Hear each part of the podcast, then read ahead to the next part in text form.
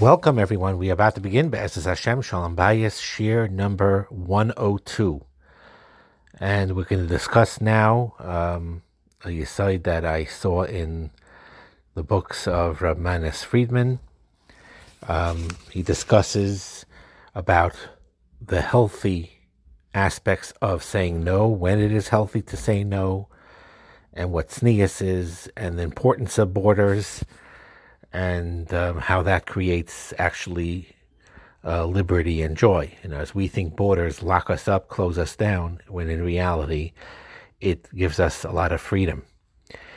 Now, it's very interesting. He brings down this is pretty obvious, but uh, it seems like Hashem is more, very concerned about things we shouldn't do. And you would think that we would expect them to be concerned about positive things always, which, which of course is a big part of life, but like goodness and morality and holiness and selflessness and charity and kindness and compassion and so on, all these positive aspects. But in Torah, you find um, that there's 365 negative commandments and only 248 positive commandments. So, in other words, the don't do's, don't do this, don't do that, far outnumber that the doing this and do that. So Hashem created a world in our Torah and in our structure where very often it's more a no than a yes. So what's pshat? What, what, what is that all about? Hashem is a taiva If He wants us to, um, you know, to enjoy lisanig. Uh, some say in the Mesilas Yesharim, Victor used to say, that that uh, person's here lisanig el Hashem, but his Rebbe used to put a pause there. Lisanig. We're here to enjoy. What to enjoy? Of course, the right things. But um, the idea is like this: when you say no to what's not allowed, and um, you know, even though your emotions want to say yes, but you say no because it's the right thing you basically are putting that protective circle of modesty around you. And you're creating with that a private, peaceful place that basically says this is who you are and this is where you belong. And um, that is a big yesod here. And um, like you want to make a cup made out of clay, right? You need an empty space in the middle that you could put water in it and things like that. And if you, when you need to make sturdy walls to prevent the water from leaking out, you have to make those sturdy walls around that space. Without that space and without the walls, you don't have a container. So the container requires an empty space, a hole, and also borders. So you have emptiness and borders the emptiness is the place where you receive, that you're makabel. It's open to be waiting to be filled. Because if it's not receptive, nothing can come in. And we need the borders to define that space. Emptiness without borders is, is useless, is an empty void. So we need that space and we need that empty space and we need the borders around it in order for us to be makabel, in order for us to receive all the goodness that Hashem wants to give us. Gives another mushal over here about a king who would never appear in public without bigdei malchus, without royal garments. But in his dwelling place, where he lives, he could take off his crown and put down his, uh, you know, all, all those begodim and just be himself. So, in other words, a dwelling place is a place of privacy and a place that's sacred. It's a place of genuine um, self expression and where you can be yourself. And um, that's part of life, and part of creating that special space. You need to include some things in there and exclude others.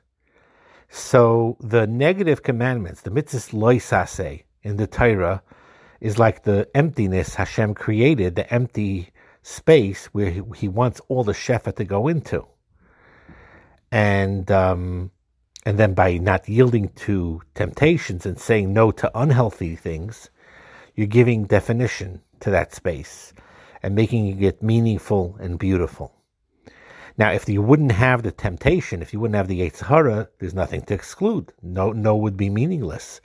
So, in order to have a no, a healthy no, to create borders and space to be makabel that shefa, there has to be a Yetzer Hara and desires for things that we may not do and will not do. And when we say no to those unhealthy situations, we're actually building, we're building the walls of our dwelling space. And you see this a lot in marriage, very much. Husband and wife are allowed to be together sexually at times, and at times they're not. And like we said many times, the separation that they have, that physical separation, is not to be looked at as a break in their relationship. It defines their relationship. That separation is what makes their time together truly intimate their privacy is enhanced. And that's what tznius is. Without tznius, those walls are crumbling. And um, it's very, very scary. Um, if you say yes to something that's unhealthy, bring those unhealthy things in your life, and it could be very, very um, dangerous and unhealthy. So, marriage is that dwelling place it's a place where a husband and wife dwells in their private space, and um, and they need to have those boundaries. Um, and sometimes this is a nisayon for many of us at times. People get bored in their marriages. They want a little excitement. They want a little attention. They want to flirt. They they don't want to do anything bad necessarily, but they want to play with fire. You know, and they justify it. I'm not doing it. You know, I just want to, uh, you know, I want to read about it. I want to watch it. I want to, um, you know, use my imagination to explore that. You know, your adrenaline gets flowing and you think you can get away with it since you're only flirting and you're not, you know, you're not technically doing anything wrong. But ultimately, it doesn't work that way. Ultimately, it seeps in and those borders get broken and there's a lot of unhappiness. And marriage is about not compromising that private space. And when you stay strong and you not, don't compromise it, it enriches it. And, um, you know, we're not animals. Animals don't say no. Animals don't say yes. They have their own passions, their own seasons, their own instinct, but they don't, you know, they don't have to say no to anything. But human beings can say yes because they have they can say no. Their yes has value by the very fact that they could say no uh, when they need to say no. And by saying no to the wrong situation, you're creating a yes for the right situation and the right emotions. And that's what that marriage is about. It's about permissible and holy passion to which you say yes in a way that does not violate the dwelling space, and your walls are intact, and your space is sacred. And that's very, very important to know.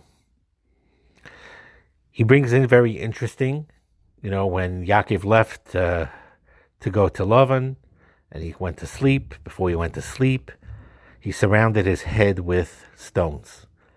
And he marked off the place for himself and he says, This is my space, this is my border, this is my outline, this is my definition, and here is where I belong. And outside is not where I belong. That's the symbolism of putting those stones around him, around his head. And that means, you know, what's inside is mine, what's outside is not is is, is not.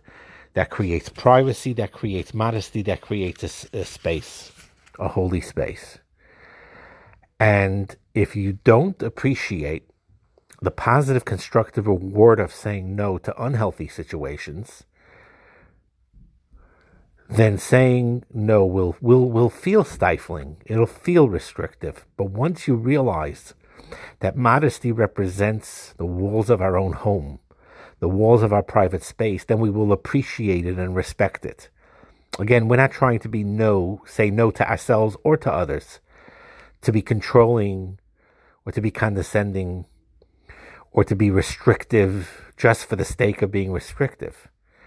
it's the no that allows the yes to come afterwards. It, it gives you the ability to have that sacred space where you will have true passion and real healthy sexuality between a husband and a wife when it's done in the correct way with having those safe borders around you.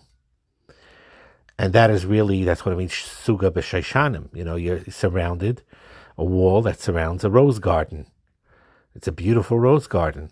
And it's only beautiful because of that um, fence that's around it. And that's something that has to be very much appreciated. And um, in general, by the way, it's important, you know, when you talk to um, your children, or you talk to even, you know, you're giving advice to somebody and you have to tell them, no, you can't do this. You could say it in a very sweet way. Uh, someone once told me, an Erlich uh, that there's a way when you need to say a healthy no that'll be very sweet to a person's ears. And it'll be enjoyable even in the way you say it, the way he's makabel it. He'll enjoy that no that you told him more than a yes that you tell him in a very non caring way. So sometimes you have to put borders again with your children and uh, in your with yourself too. And it seems restrictive at the time. But the truth is, is if the purpose is, is to create that healthy space and healthy borders, it's the greatest gift. It allows you to enjoy with truth what Hashem really designed it for. And that's also what we're going to just conclude with this. It's a deep subject about what Midas, Midas is. Because people think when you talk about Midas Hayesod, it means restriction. You know, you're you're basically uh, kedusha, so you're and you're separating yourself from the world, and you're separating yourself from all physical pleasures. But that's not really the essence of Midas Hayesod.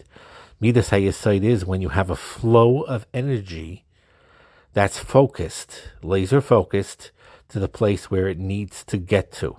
It's not a lack of Shefa, Adarabba.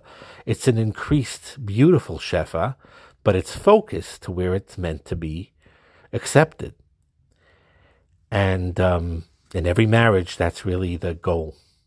All these types of restrictions of having Shmiras Einayim and being loyal to your wife or to your husband and not flirting and not and saying no to those things and creating healthy borders seems restrictive, but it's really to enhance the beauty of your private space.